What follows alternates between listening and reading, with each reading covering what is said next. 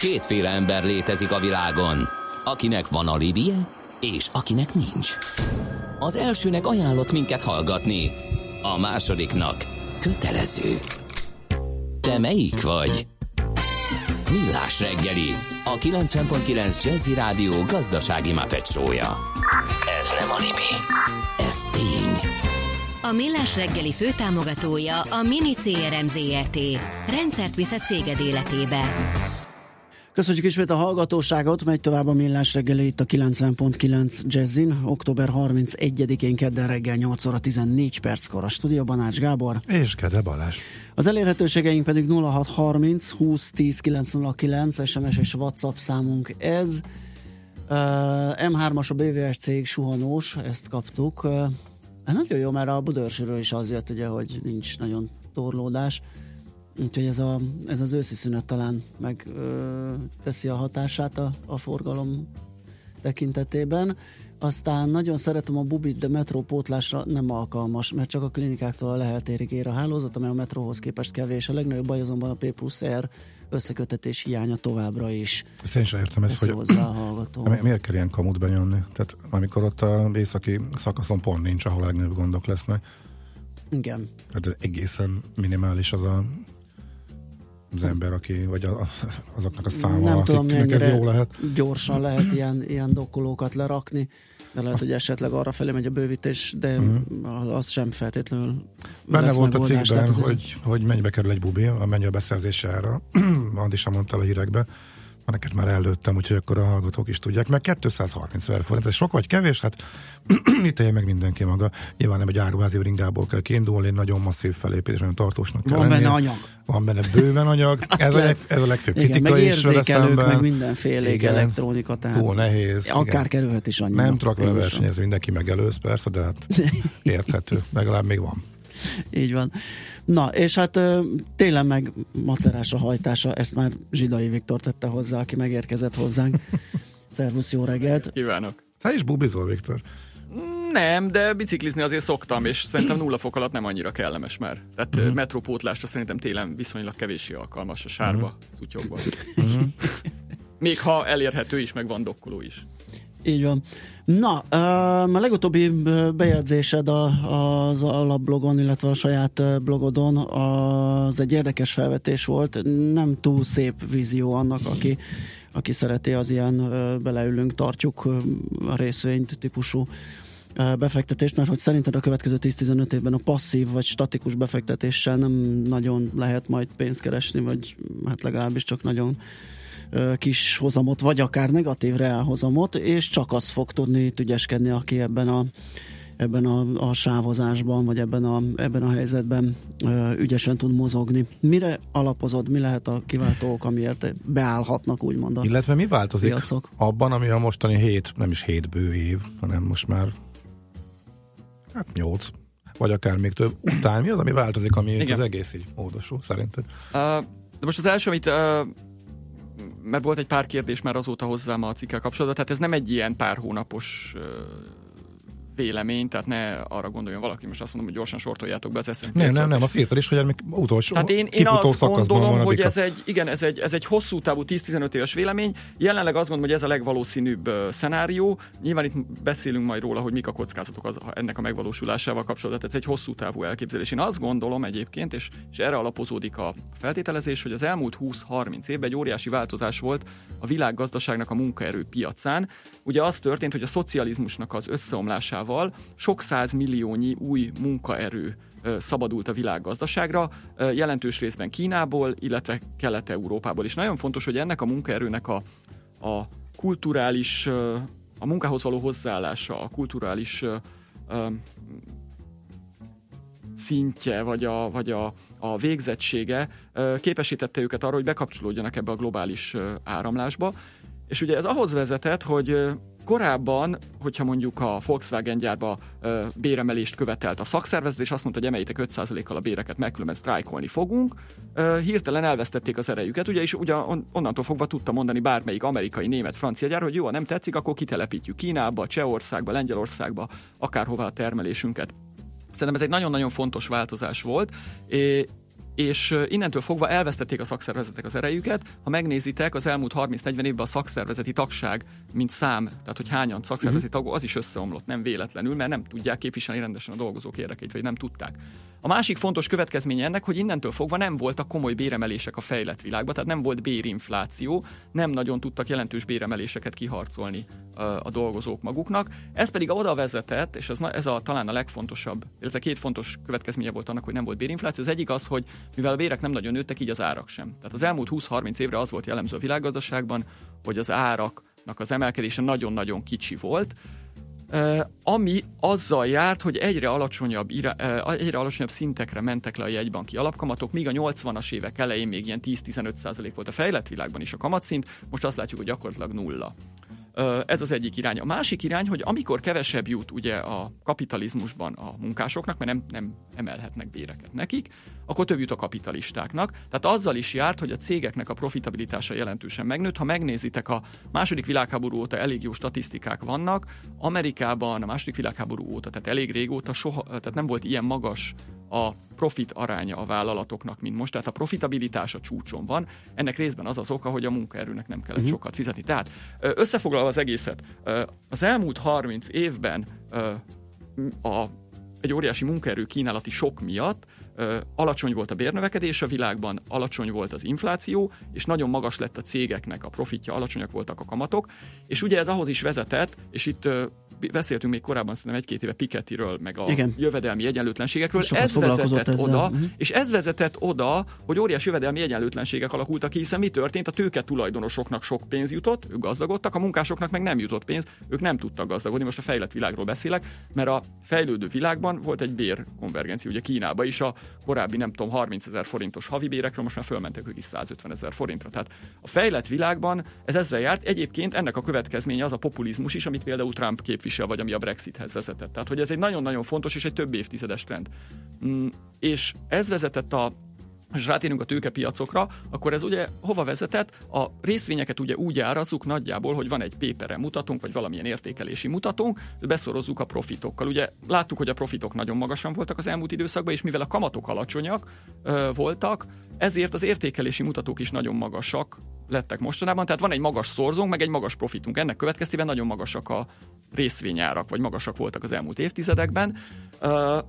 És ez oda vezetett, hogy az a gyakorlatilag a 80-as, 90-es évektől a részvénypiacoknak a hozama iszonyúan magas volt. Tehát én azt gondolom, hogy ez az, amiből ki kell indulnunk, ez, ez, a, ez a múlt, és én azt látom, hogy ebben van egy nagyon jelentős változás, ami a következő 10-15 évre meghatározhatja a világot. Ez pedig az, hogy nagyjából ez a fölös munkaerő, amit sikerült beszívni a, a globális piacokra, ez elfogyott.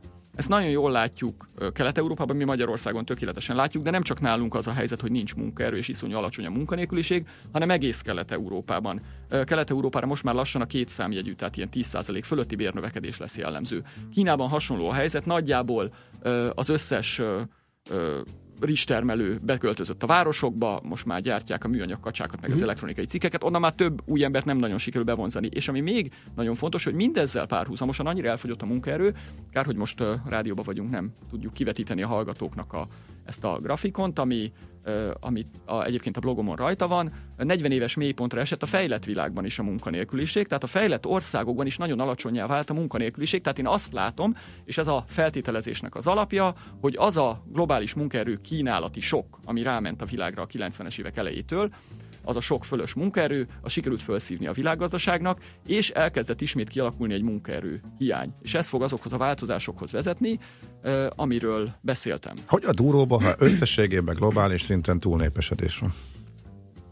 Hát ugye a fogyasztóknak a, a, a száma is nőtt, tehát azzal, hogy bevonzottuk Kelet-Európát vagy Kínát a világgazdaságba, ugye azzal nem csak munkaerőt hoztunk be, hanem egy csomó fogyasztót is. Ugye ez is az oka annak, hogy a, hogy a, a vállalatoknak a profitja nagyon megnőtt. Megnyílt számukra egy csomó új piac, tehát tudtak most már Coca-Colát eladni Kínába is, meg nem tudom, Oroszországba, akárhova is. Miközben, ugye, mint mondtam, a bérek nem nagyon mentek föl, mert azt meg lent tartottuk. Tehát ez, ez a legfantasztikusabb időszak volt a vállalatoknak. Ugye nem kellett nagyon sokat fizetni a munkásoknak, miközben egy csomó új piacot szereztek. Na most, hogyha igaz az, és egyelőre úgy tűnik, hogy ez a világ számos helyen, a fejlett világban is, és a, azokban a fejlődőkben, akik behozták ezt a munkaerő kínálatot a piacra, ott is most már munkaerő hiány kezd kialakulni, vagy alacsony a munkanélküliség, akkor ez ahhoz fog vezetni viszont, hogy megfordul ez a trend, és elkezd emelkedni a fejlett világban is a munkabérek nek lesz egy növekedése, tehát elindul egy bérinfláció fejlett világban. Én azt gondolom, kénytelenek lesznek a vállalatok most már a fejlett világban is többet fizetni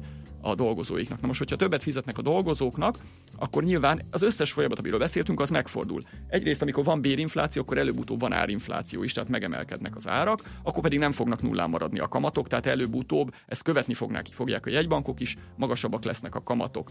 Ha magasabbak lesznek a kamatok, akkor valószínűleg alacsonyabb lesznek azok a szorzók, ugye ez gyakorlatilag van egy reciprok összefüggés. Uh-huh. Alacsonyabbak lesznek a szorzók, amivel a részvényeket árazunk, tehát kisebb lesz mondjuk a P mutató, vagy az EV per mutató, amivel árazzák a cégeket. Miközben, ugye, hogyha magasabb béreket kell fizetniük, akkor kevesebb lesz a profitjuk is. Tehát, hogy az a két, tehát ugye korábban két oldalról jött a támogatás, nőtt a profitjuk nagyon, és nőttek a szorzók is. Most, ha ez megfordul, akkor csökkenni fognak a szorzók, és csökkenni fognak a profitok is.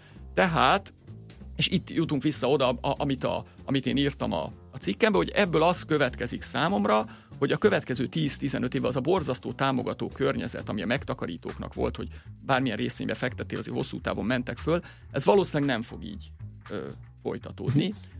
A technológiai fejlődést hogy tudjuk ebbe a képbe illeszteni?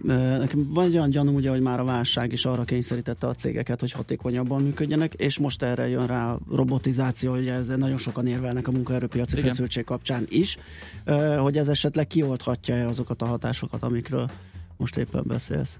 Igen, ez, egy, ez, a, ez az egyik jelentős kockázata uh, ennek a véleménynek, ezt uh, többen mondták nekem, hogy a robotizációt érdemes lenne számításba venni. Amennyiben sikerül olyan jelentős mértékben robotizálni állásokat, mint mondjuk, vagy olyan ütemben, mint, mint hogy korábban bejöttek ezek a kelet-európai, meg kínai munkavállalók, tehát sok tízmillió munkahelyet sikerül robotizálni, akkor továbbra sem lesz ilyen feszültség, továbbra sem kényszerülnek rá a vállalatok, hogy a munkavállalóknak magasabb béreket adjanak.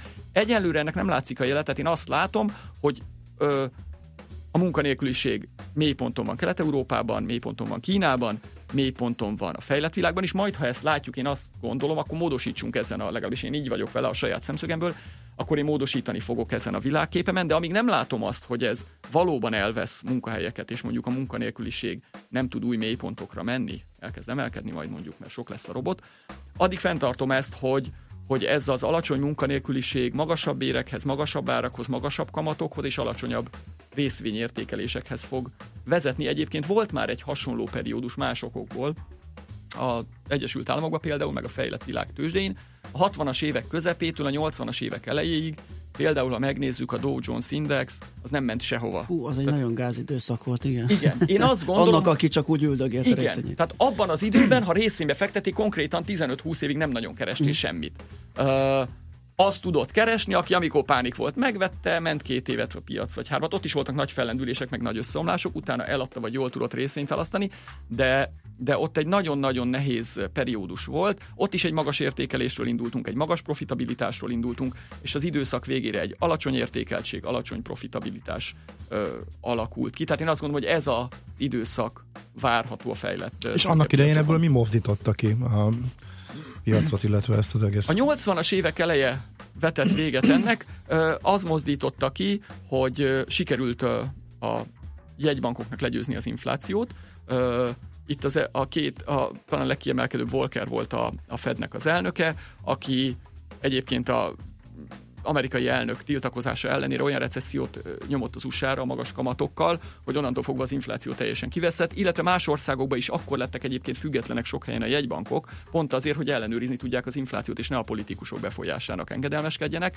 A jegybanki függetlenség hatására sikerült az inflációt legyőzni, és akkor, amikor már alacsonyabb lett az infláció, lementek a kamatok, följebb mentek az árazások, akkor és akkor elindult ez az egész trend.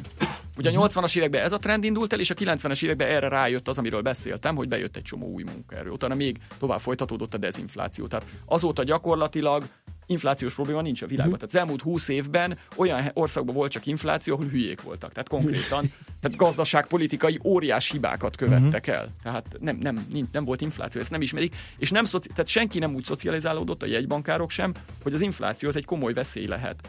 Én beszélgettem egy korábbi jegybankelnökkel tavaly, és azt mondta, hogy ő sokat tanulmányozta az inflációt. Mármint magyarra? Igen. Magyar jegybank. Igen, ja. és hogy ez egy nagyon bonyolult kérdés, hogy ezt megmondjuk, hogy ez miből jön az infláció, de bérinfláció az alapja. Jellemzően egy, tehát ha csak nem egy gazdaságpolitikai hiba van, vagy egy ilyen árrobbanás van, valami, mint olajárrobbanás, akkor jellemzően a béreknek az emelkedése tud oda vezetni, hogy az árak stabilan fölmenjenek. Uh-huh. Hogy, hogy ez az alapja.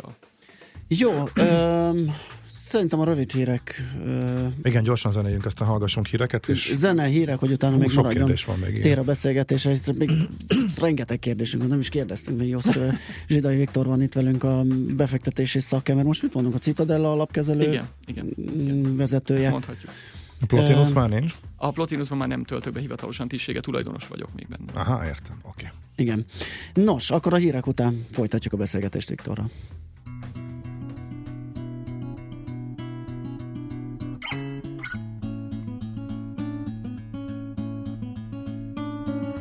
Waves crash and untold love stay as we've left it once.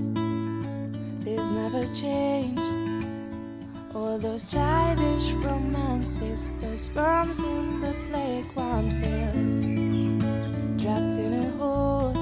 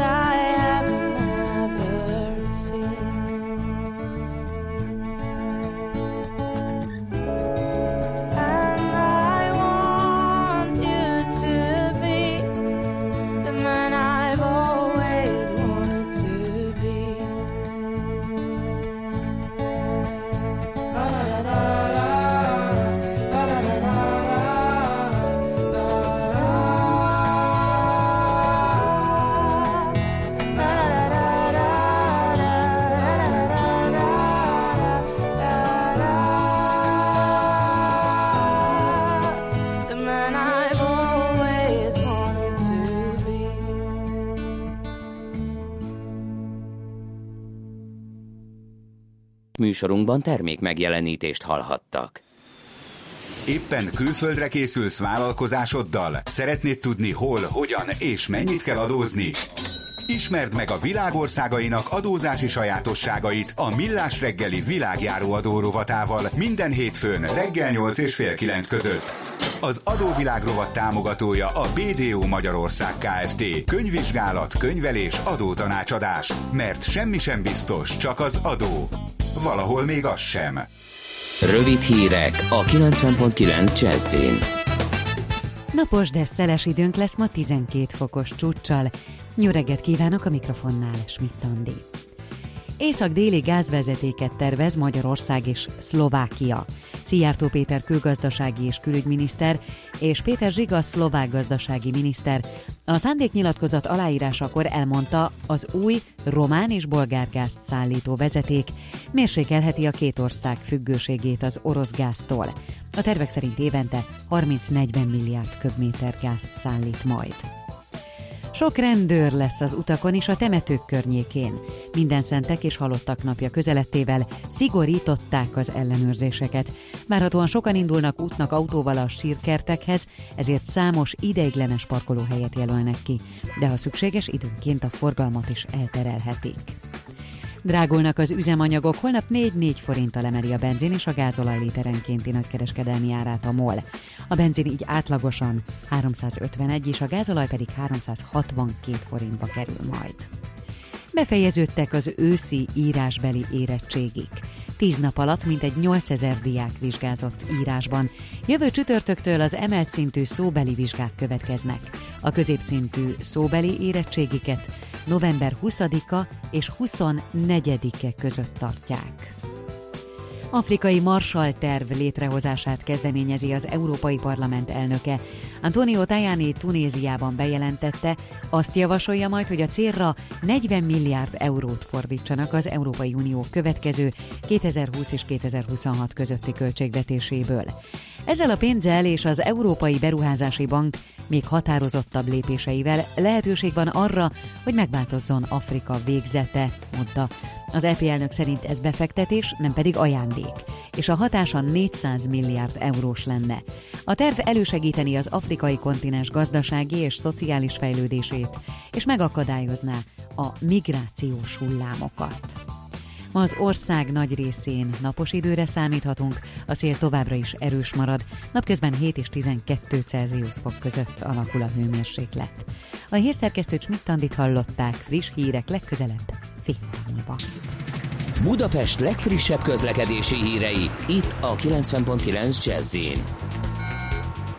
a fővárosban baleset nehezíti a közlekedést az Erzsébet híd Pest felé vezető oldalán. Nem működnek a jelzőlámpák az Ülői úton az Ecseri útnál. A forgalmat a rendőrök irányítják. Akadozik az előrejutás a Váci úton befelé a Megyeri útnál, a Rákóczi úton a Barostértől, a Nagykörúton a Margit híd irányában a Blahalújza térnél, a Budai alsó rakparton az Üstökös utcától, a Pesti alsó rakparton a Dráva utcától délfelé. A 16. kerületben a Pálya utcában, a Tököli utca közelében útszűkületre számíthatnak közműépítés miatt. Az első kerületben a Csalogány utcában, a Medve utcánál lezárják a fél útpályát ma 9 órától 13 óráig aszfaltozás miatt. Szép csillabékeke info.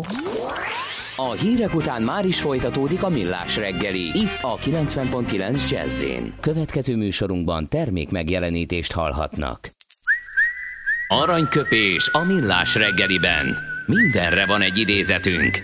Ez megspórolja az eredeti gondolatokat. De nem mind arany, ami fényli. Lehet kedvező körülmények közt gyémánt is. 1929-ben született ezen a napon, október 31-én Carlo Peder Soli, akinek így nem ugrik be, hogy kicsoda, hát Bud Spencer és hát azt mondta egy alkalommal, a filozófiám alapja, hogy cogito ergo sum, gondolkodni és létezni viszont csak akkor tudok, ha jól lakott vagyok. Hát kérem szépen, ez azt hiszem, ez egy nagyon helytálló meglátás tőle. Mondott te, aki a diétája kapcsán elárulta, hogy már most barom éhes túl van a reggelén. Később kéne, az nem de, fél hétkor de kéne, jutott, hanem nyolckor. De hogy jutottam ide, ugye? Hát pont ezért. A jól lakottság. Túlzásba vittem. De most olyan jó érzés volt nyolckor megkajálni és nézni, hogy te meg éhezel és küzdesz a fogyásért. vagy, igen. Még van egy 17 kalóriás abonnet szeletem, hát, itt van a nagy ágyú az acsiga. Egészségedre. Aranyköpés hangzott el a millás reggeliben. Ne feledd, tanulni ezüst, megjegyezni arany. Nos, tehát Zsidai Viktor a vendégünk, a Citadella alapkezelő vezetője, befektetési szakember, mondhatni guru, és azt hiszem éppen most jön hozzá egy kérdés, ezt mindjárt megkeresem. Ugye arról beszélgettünk, hogy az a meglátásod, hogy a feszes munkaerőpiaci helyzet bérinflációhoz fog vezetni. A bérinfláció hatására kamatemelések jönnek, aminek a következtében a részvénypiacok hozama már nem lesz a régi. És ezzel együtt ugye a, a passzív befektetéseknek úgymond befellegzett. Mi lehet a megoldás befektetési téren? Tehát itt tényleg csak a nagyon virtuóz, nagyon ügyes befektetők jó meglátásokkal, rövid távon mozogva, és nagyon gyorsan és aktívan fognak tudni pénzt keresni. Te hogy reagálsz rá? Te mit figyelsz? Nyilván is érdekel minket. Te, aki az elmúlt 15 évben megverted a piacot hozamban, hogy készülsz rá? Hát a, az első ugye az az, hogy ha igaz az, ugye nyilvánvalóan mindig, amikor az ember csinál egy, elkészít egy ilyen előrejelzést, vagy egy gondolati ö, vázat, hogy mi vár rá a következő időszakban, ugye ebből indul ki az ember, és ebből készít befektetési stratégia, de mindig tudni kell, hogy nem biztos, hogy igazunk van. Tehát én tisztában vagyok azzal, hogy ez egy elképzelés jelenleg, ami a legjobb tudásomon alapul, de lehet, hogy ezt módosítanom kell. Tehát egyrészt rugalmasnak kell lenni. A másik, hogy amennyiben igazam van e, ennek kapcsán, és a következő 10-15 évben nagyon alacsony hozamok lesznek a tőkepiacokon, akkor sajnos definíciószerűen igaz az, hogy a befektetőknek a nagy többsége ezt a hozamot fogja tudni csak elérni. Tehát nyilván a nem lehetséges, hogy mindenki majd kicselezi a piacot, mhm. hiszen lesz egy szumma hozama a piacnak, mondjuk 2% évente, akkor akkor, akkor nem, nem lehet belőle mindenkinek 10%-ot varázsolni. Azt gondolom, hogy uh, aki képes lesz arra, hogy ezeket a viszonylag rövidebb egy-két éves trendeket meglovagolja, azt tud pénzt keresni. Számomra a, a ilyen nem tudom, mintaként, ez a, egyrészt a 60-as, 70-es éveknek az amerikai piaca szolgál, másrészt a Japánnak az 1990-től mondjuk 2010-ig tartó szakasza, amikor azt lehetett látni, hogy voltak ö, nagy emelkedések a részvénypiacokon, meg nagy esések, és ezek elég gyakran, tehát pár évenként váltogatták Igen, bocsássak, hogyha jól emlékszik a grafikonra, hogy az USA-ban is a 60-70-es években azért az egy ilyen jó 20%-os ö, nagyságú sávban mozgott az index, tehát onnan nem mozdult el tovább, tehát a be, mozgás belsejéből ki lehetett csípni annak, aki ráérzett. Hát, hát két dolgot lehetett igen csinálni, egyébként szerintem voltak ilyen hát 20-30 százalékos. Tehát, hogy voltak egyrészt mozgások magában az indexben, amik tartottak, mit tudom én, egy-két évig uh-huh. ment föl, egy-két két évig ment le. Tehát ez az egyik lehetőség, hogy direkcionálisan ezt megfogni. Illetve voltak a, a piacon belül ö, nagy változások, például ugye a 70-es évek elején a a híres Nifty 50 volt 50 részvény, amiről azt mondták, hogy azok olyan jók, hogy azok a világ legjobb részvény sose omlanak össze, azoknak az összeomlása közben más részvények emelkedtek föl. Tehát egyrészt a piac belsejében lehet Minden keresni. ilyen, amit kitaláltak, igen. hogy sose omlik össze, az mind összeomlott, és elég Igen, a legnagyobb elme baj a New Economy volt, ugye a hát, dotcom lufi ja, idején, igen, amikor igen. az összes hát a, közgazdás... A TMT szektor, amely agyon veri. Ezt tudjátok, hogy a 20-as években is volt egy ilyen, hogy New Economy. Ez nem csak a 90-es években volt, akkor is megmondták, hogy New Age van, New Economy van, a Fed most már kisimítja a ciklusokat 1920-as években, Aha. ott is, tehát általában ugye az vezet a, mindig az vezet a, a bajokhoz, és itt utalnék Soros Györgynek a reflexivitás elméletére, uh-huh. Uh, ugye, hogy amikor az emberek elhisznek valamit, akkor az alapján cselekszenek, és mivel az alapján cselekszenek, a valóság megváltozik, és ez visszahat a gondolkodásukra. Tehát ha elhisszük, hogy minden jól fog menni, akkor nyilván nyugodtan árazhatjuk 50-es meg 100-as péperre, sose lehet baj ennek a részvénynek. Viszont ha mindenki elhiszi, hogy nem lehet baja, akkor a kockázatokat gyakorlatilag mindenki kizárja, uh-huh. és a legapróbb kis kockázatnak a bejövetele az már elkezdi levinni az árazásokat. Ha elkezd lemenni az árazás, akkor egyre több embernek kétségei lesznek, hogy lehet, hogy mégse igaz ez az alapfeltételezés, akkor ők is elkezdenek eladni. Tehát az egész kialakít ilyen fölívelő és összeomló ciklusokat. Tehát nagyon fontos, hogy az emberek mit gondolnak, és az hogy változik. Ez, hát ez mozgatja a piacokat igazándiból. Világos. Jött kérdés, hogy van-e konkrét elképzelésed arról, hogy melyik az a szektor eszköz, amiben akkor a lufi, hogy ki fog pukkanni, zárójelben például ingatlan, vagy mire alapozod a véleményed? Azt gondolom, hogy a következő 12-24 hónapban, ha igazam van, akkor elindul egy bérinfláció több országban, és erre reagálni fognak a jegybankok, és ez inkább egy szélesebb értelemben vett problémát, nem feltétlenül szektorális problémát fog okozni, így, így külön nem tudnék kipécézni most olyan szektort, ami, amit én nagyon túl vagy alul értékeltnek látok egyenlőre. Én azt gondolom, hogy a tőkepiaci eszközök összességének a, az árazására jelenthet problémát, a kötvényekre is, a részvényekre is, És a kötvények sokszor kerülnek is. szóba ebben Igen. a tekintetben, ugye, hogy láthatjuk-e esetleg majd a jelét a hozamgörbében, a hozamváltozásban, megelőzheti az egy nagyobb összeomlás vagy korrekciót lehet azt előjelként felfogni, vagy nem lesz ennyi időre? Nem biztos, hogy ez így fog megnyilvánulni, mert az is könnyen lehetséges, hogy mondjuk az infláció szép lassan felkúszik, mit tudom én, először kettő, aztán három, aztán mondjuk négy százalékra, miközben a jegybankok meg félnek, nem mernek még nagyon kamatot uh-huh. emelni, csak két-három százalékra, a kötvények is három százalékot hoznak. Tehát simán lehet, hogy sok éven át az lesz, hogy mondjuk három százalék az infláció, és kapsz három százalékot a kötvényekre ami egy nagy nulla. Uh-huh. Tehát igazániból reál hozamot uh-huh. kell néznünk, most azzal Igen. nem fogunk semmit se érni. Persze. Vagy hogyha csúsznak föl a kötvényhozamok, akkor a kötvényed egy kicsit olcsóbb lesz, a végső hozamot csak 1-2 százalék, miközben az infláció 3-4 százalék. Tehát kötvényben általában a a, az ilyen lassú gyilkos. Tehát ritkán nem, de a legtöbb esetben az ilyen lassú gyilkos, hogy szép lassan így reszelgetik le a vagyonodat. Aha. Részvényben gyakrabban van az, hogy 20-30-40-50 százalékot esik, aztán viszont látásra. Igen, erre, erre, mondják, hogy ahogy Abika a lépcsőházban megy fel a medve, megkiugrik az ablakon. I- igen, igen, igen. Hát liften megy föl, és, és, és, és, és kiugrik a 16. Igen. emeletről. Kötvény, kötvény az, az aljasabb mert, mert lassabban évente minden évben elvesz pár százalékot a vagyonodból. Egyébként ez már most is zajlik, hiszen most mondjuk 0% körül vannak a fejlett világban a kötvényhozamok, miközben az infláció azért ennél magasabb. Tehát ez a reszelgetés kötvénypiacokon már most is Aha. zajlik, Magyarországon is, hiszen itt a hivatalos infláció is 2% fölött van, azért, hogyha a lakáspiacot is belevennénk, mint mondjuk az amerikai metodológiában van, akkor 3-4 százalék lenne legalább az infláció, vagy 5, és mennyi a magyar alapkamat, vagy a bankközi kamat, hát az, az karcolgatja a nullát. Hm. Egy hallgató SMS-ben... Bocsánat, tesz... bocsánat, még no, hogy te akkor erre mit reagálsz, vagy ja, igen, igen, igen, igen, ez jó fontos. Illetve mert ugye, mert hogy az a mondás, hogy még azért a kifutása a bikának azért az még évek lehetnek, tehát ez nem holnap fog megtörténni.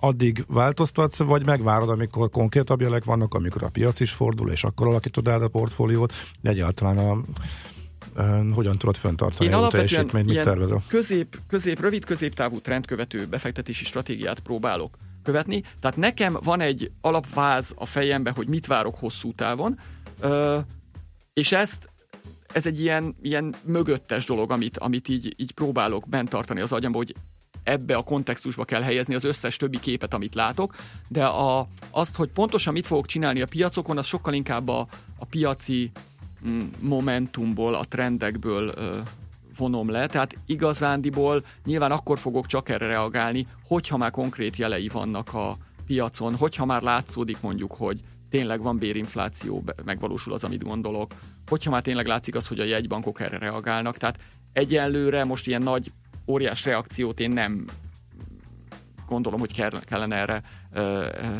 erre csinálni nekem, vagy bárki más. Bárki másnak de, is de azt gondolom, hogy ha valaki hosszú távú megtakarító, és ezt azért is írtam, mert azért a befektetők nagy része az nem, nem, nem, nem trader. Igen. Nem ül ott minden nap a monitor előtt, nem, nem tudja ezt nézni. A befektetők nagy részének, azért a lakosság nagy részének mi számít? Van egy elképzelése, a gyerekek majd fölnőnek egyetemre kell őket küldeni, kellene nekik lakást venni, el akarok utazni valahova majd valamikor. Tehát hosszú távon kell megtakarítaniuk, ebből a szempontból pedig igenis az számít, hogy hosszú távon mik lesznek az elérhető hozamok.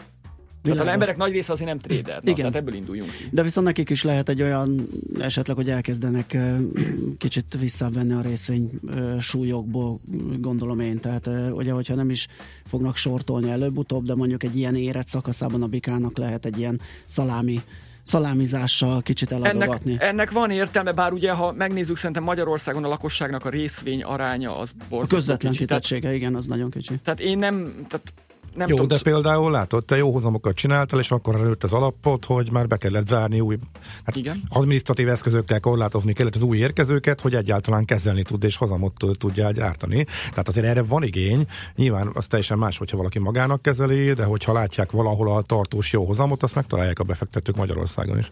Igen, igen, csak hogy ők, ők közvetlenül nehezen tudnak erre a, a véleményre reagálni, mert ugye Magyarországon a részvényalapokban vagy részvénykitettséggel bíró pénz az direkt módon elég kicsi.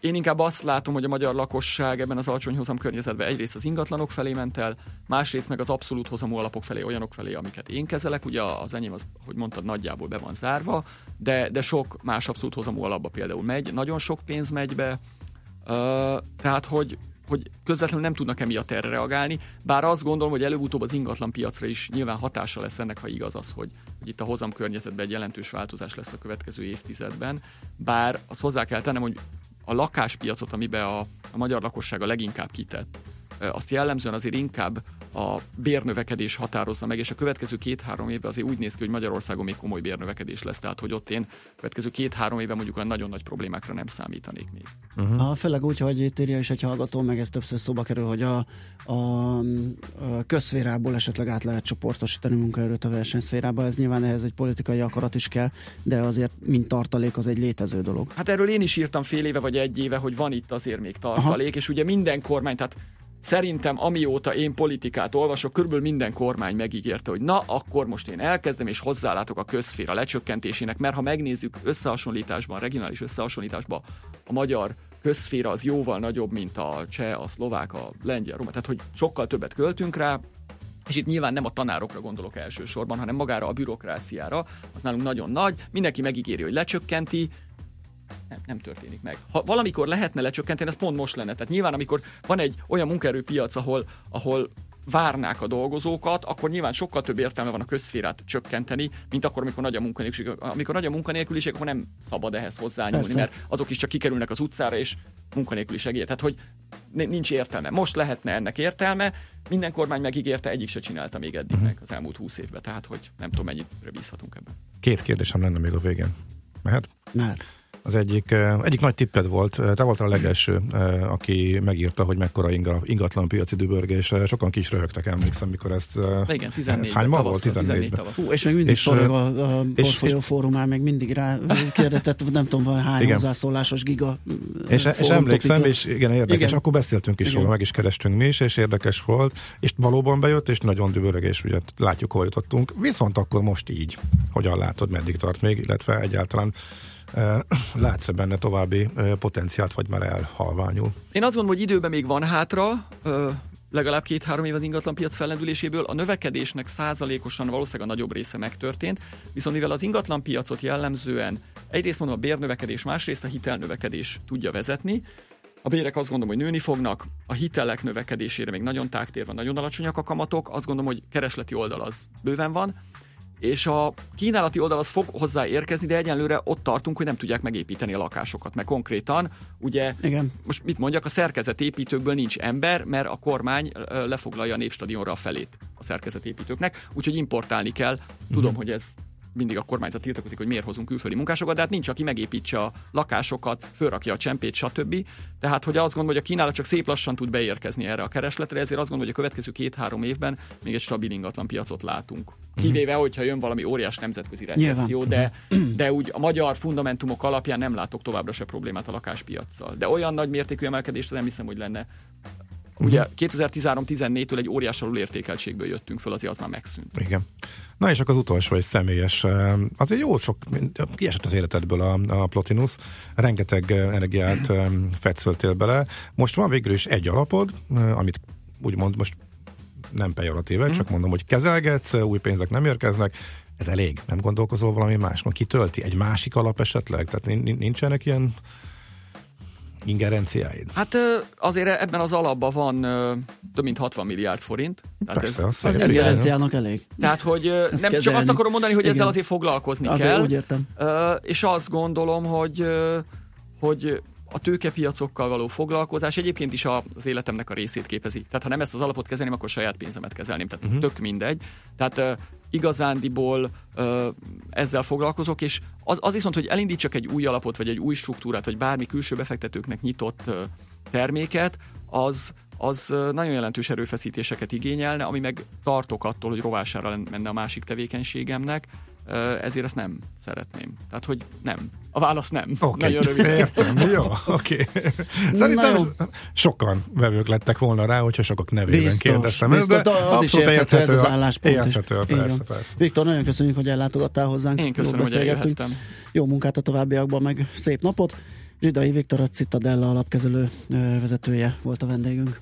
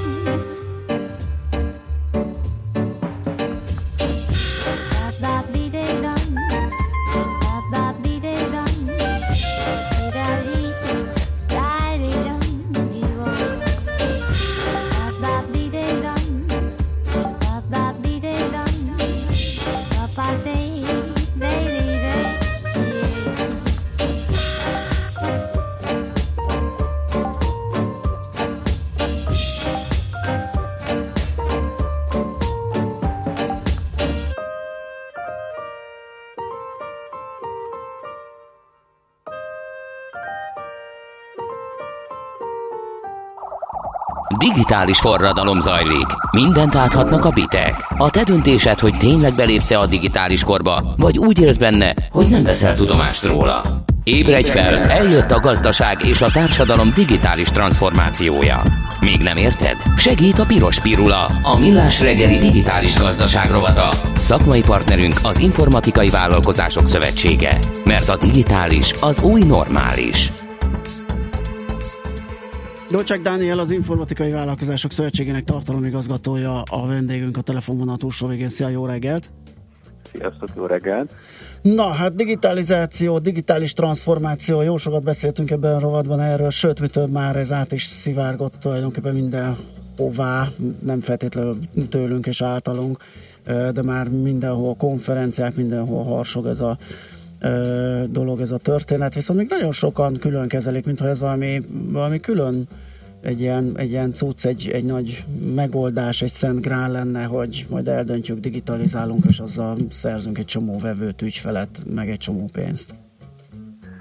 Uh, igen, általában túl, túl misztifikálják ezt a dolgot, és uh, nemrégiben találtam egy, a LinkedIn egy nagyon jó uh, írást, egy stratégiai marketing szakértőtől, akit, akit követek, és igazából a, a, ami szerintem a legegyszerűbb, és akár abban is hagyhatnánk a beszélgetést, egy ilyen szép szlájdja van, hogy a, a kis kaki emotikon, egy, egy ilyen digitális gyár, a, a kettő, ugye nehéz egy picit így elmondani, de tehát, hogy a, a, ami a, és elnézést a, a, a nyers kifejezés. Igen, én próbáltam eufémisztikusan. A digitális, az még mindig szar. És így gyakorlatilag ezzel kezd a, a, az úri ember, akit egyébként Fahad Oszmánnak hívnak, és egy nagyon nagy márkáknak a, a marketingét, stratégiai marketingét építgeti sok éve és arról beszél, hogy, hogy, hogy nagyon sokan abban a tévedésbe esnek, hogy attól, hogy, hogy most mit tudom, Slack-et kezdenek használni a, a, a munkavállalók attól, attól mi nem lesz eredményesebb a munka, vagy attól, hogy mondjuk a online költöm a marketing büdzsémet, attól mi nem fogok nagyobb bevételt csinálni.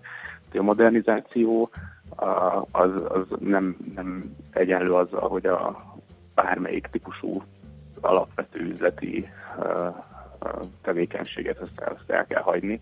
Tehát, hogyha valakinek egy acélüzeme van, vagy valakinek egy hotelje, vagy valakinek egy uh, kereskedelmi egysége, akkor attól még ugyanúgy az a, az a feladata, hogy hogy a vevőit kiszolgálja, és így megfogalmazott az úriember négy nagyon egyszerű kérdés, amin, ha valaki végigmegy, akkor, akkor egy picit másképp látja, és természetesen továbbra is a, a, a digitalizációban uh, hisz, uh, de de az nem azt jelenti, hogy, hogy valamilyen cuccot, hogyha beveszek, mondjuk a piros pirulát, és most legyek, akkor hirtelen az elavult hagyományos cég egy sikeres lesz az ilyen hiperconnected, valós idejű adatalapú iszterecentrikus világban. Nagyon sokan próbálják ezt eladni, és azért fontos erről beszélni, mert vannak olyan ügynökségek, akik ilyen szeminárokat forgalmaznak, vagy olyan tanácsadók, akik, akik ilyen szeminárokkal rohangálnak, de hogy az, az nem, nem szokott célra vezetni. Ezt a négy kérdést meg... Kérdés. Igen, igen, igen, igen. Ezt, menjünk végig rajta, hogy hát ha egy ilyen gyors receptnek ez, ez más. Jó, hát egy ilyen gyors, akkor én azt gondolom, hogy nem is recept, hogy, a, a, hogy hívek legyünk az eredeti felvetéshez, hanem inkább egy ilyen, egy ilyen elgondolkodtató uh-huh. logika. Az első, az, és nagyon egyszerű, tehát semmi mágia nem lesz benne. Az első, hogy mit, mit jelent a, a tek, az új technológia a, a vevőjének, hogyha a, tehát, hogy körülbelül itt, itt teremtődik különbség a fókusz és a káosz között, hogyha valaki erre gondol. Tehát itt nem, nem hagyom el azt, hogy mi az eredeti célom, az, hogy ügyfelémet kiszolgáljam. És, és vannak olyan iparágak, ahol sokkal jobban alkalmazkodni kell, és új skilleket kell felvenni, vannak olyanok, ahol, ahol kevésbé, és ugye ezt rengeteget beszéltünk robotizációra, algoritmusokról, big data-ról, van, amit, amit kevesebb ből is meg lehet csinálni valamit többből, és ezt, ezt folyamatosan, akár három havonta fel kell tenni ezt a kérdést. A második, értemszerűen, hogy, hogy mi a, mit jelent az új technológia, amit be akarok vezetni az embereinknek, tehát azoknak, akik, akik nekem dolgoznak, hogy annak semmi értelme nincs, hogyha bevezetek egy technológiát, ami még akár jó is az ügyfeleknek, de mondjuk a munkavállalók ezt nem képesek használni, vagy mondjuk rontja az ő moráljukat, vagy teljesítményüket. És a harmadik, nagyon meglepő lesz, de hogy azt vizsgálja, hogy, hogy mi a, a a, a, az összefüggés a, a, az első és a másodiknak a, köl, a költségek között. Tehát a, ugye egy, egy átalakulás az mindig nagyon drága, és hogyha ha, ha vásárolok egy, egy új eszközt, akkor annak ugye lesznek költségei a, a, az emberek, és meg kell nézni, hogy lehet, hogy tehát mi az az előny, amit hoztam a, a fogyasztóknál, de mi az a költség, ami, ami beszkerült a, a munkavállalóknál, vagy ugye a, a, a háznál, és, és általában egy nagyon hosszú idő az, amíg, amíg pluszos lesz a, ez a befektetés, tehát itt, itt ezt valahogy túl kell élni. Nyilván az első időszakban, amikor az embereim még tanulják, vagy, vagy szokják a, a, a bármilyen új technológiát, vagy ezt az értéket, akkor, akkor a, tehát kvázi a, a, az eredeti állapothoz képest egy, akár előidézhetünk egy, egy, egy negatívabb szenáriót is, de valamikor ez így túl fog bemutatni, és ugye a, a negyedik kérdés az pedig az, hogy mit tehetek azért, hogy, hogy készen álljak a, a, a minden pillanatban arra, hogy, hogy, hogy váltsak, és uh, itt igazából a, az eredeti címben meg a dolog elő, hogy, hogy a, a transformáció nem egy stratégia, és nem is egy végcél, tehát nem, nem azért változtatunk valamin, hogy, hogy bevezessük azt a technológiát, hanem, hanem ez egy olyan folyamat, amit, amiben uh, a, az első három kérdésnek a folyamatos ismételgetésével haladunk, haladunk előre. Uh, és uh, a, ami a legfontosabb, hogy ez a, ez a változás az általában belülről kell, hogy, uh-huh. hogy, hogy fakadjon, hogy eredményes legyen. Világos. Szerintem ez elég jól, ez a négy kérdés átfogja azt, hogy tényleg mit kell tennie annak, aki aki esetleg még csak gondolkodik ezen, illetve hogy hogyan közelítsen ehhez, vagy hogyan fejlesz-e ezt a, ezt a dolgot. Illetve nem olyan egyszerű az egész, illetve hát, ezt most kizárólag marketing fogásként használni az egészet, az nem ér semmit.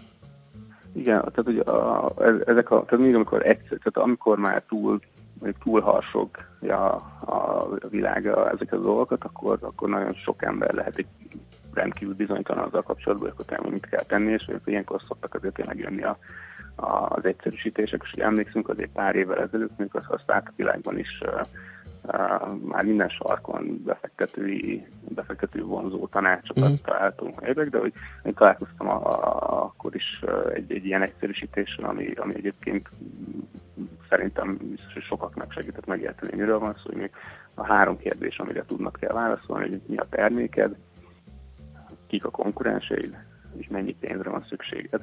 És ez, ez három szintén nagyon egyszerű kérdés, de valójában a, a valószínűleg a, a, az esetek 80%-ában már ezen elfekszenek a, a, az emberek, és hogy aki ezt, ezt a három kérdést jól meg tudja válaszolni, az valószínűleg már sokkal messzebb jut, mint a, mint a többség.